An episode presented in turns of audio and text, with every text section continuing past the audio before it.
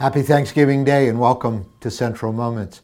Uh, if you're alone today, I trust you'll sense the presence of God and you'll still be grateful to the Lord for the great God that He is and, and what He can be doing in your life. If you're not alone today, you're with other people, uh, may God give you joy and grace. May, may it not end up in family fights or drunkenness or all the things that happen in so many families by the end of Thanksgiving Day. But may this be a day where Jesus is present and we're grateful to him. I want to tell you a story of, um, of uh, an experience in my life regarding gratefulness and thankfulness um, that gave me a whole new understanding of God's activity in my life. If you've been around me for a while, known me for a while, you possibly heard me tell versions of this story. It, it starts with the book of James in the New Testament and one verse. Every good, verse 17, every good and perfect gift is from above. So this is the first chapter of James, verse 17. What a statement. Every gift, every good and perfect gift comes from above. And comes down from the Father of the heavenly lights. That's what we mean by above. It, it, it, that above translates to a real heavenly Father. And He's the Father of light who does not change like shifting shadows. In other words, His goodness is consistent. And he said he's the source of everything good. Now, I was trained as an engineer, and so my instinct was to reverse engineer this verse. You work back of every good thing in life is from God. Then obviously, even atheists, even people who hate God, um, can't get away from God's goodness. I mean, uh, today, in, uh, on the day I'm recording this, outside it's it's uh, November, but it's also sunny and about 70 degrees. It's beautiful. I mean, I love the sunshine and I love the warm temperatures. And, and you know what? People who hate God are enjoying, are, are enjoying the nice weather today, and people who love God are enjoying the nice weather today. In fact, Jesus says in the Sermon on the Mount, that's why you ought to love your enemies, because God makes his sun shine on everybody, whether they like him or not. That's how God is.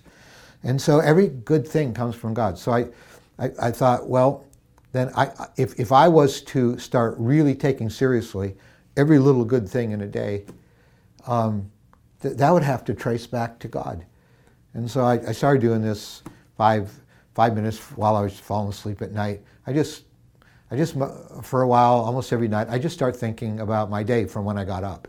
And, and, and little things that you might think were trite, like thank God I got up, and thank God there was toothpaste, and thank God oh God, I had that parking spot just came open at lunch when I was late for a lunch meeting. And, you know, just all these little things that most people say, oh, that's trivial, that's demeaning, that, you know, you shouldn't be treating like God. God doesn't give you parking spaces. Uh, but you know what? James said every good thing comes ultimately from him. And uh, so I started seeing the hand and activity of God. And I just felt like I was supposed to just for a few minutes every night, just review my day in, the, in my head and if there's anything that, hap- that I could possibly classify in the good column, uh, I would thank God for it because ultimately, ultimately, in the big picture, as our creator, He's the source of it.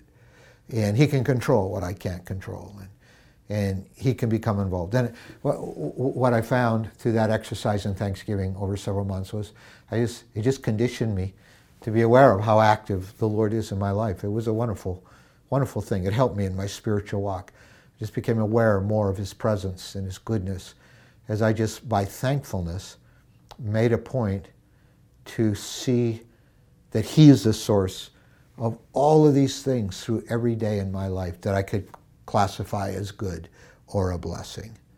And so may he do that.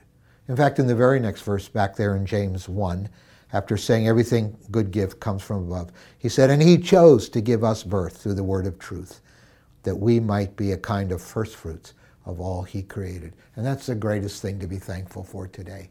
That because of Jesus, we can have new birth. We can be made alive again. Our sins can be forgiven. We can repent of our sin and turn our allegiance and our loyalty to following Jesus. And he makes us new. Thank you for this. On this Thanksgiving Day, bless everybody who's listening, we pray, whether they're alone or with others. My God, may this be a day where we're so aware of your goodness. And may we live all this next year aware that you are the source of every good thing. We praise you. In Jesus' name, amen.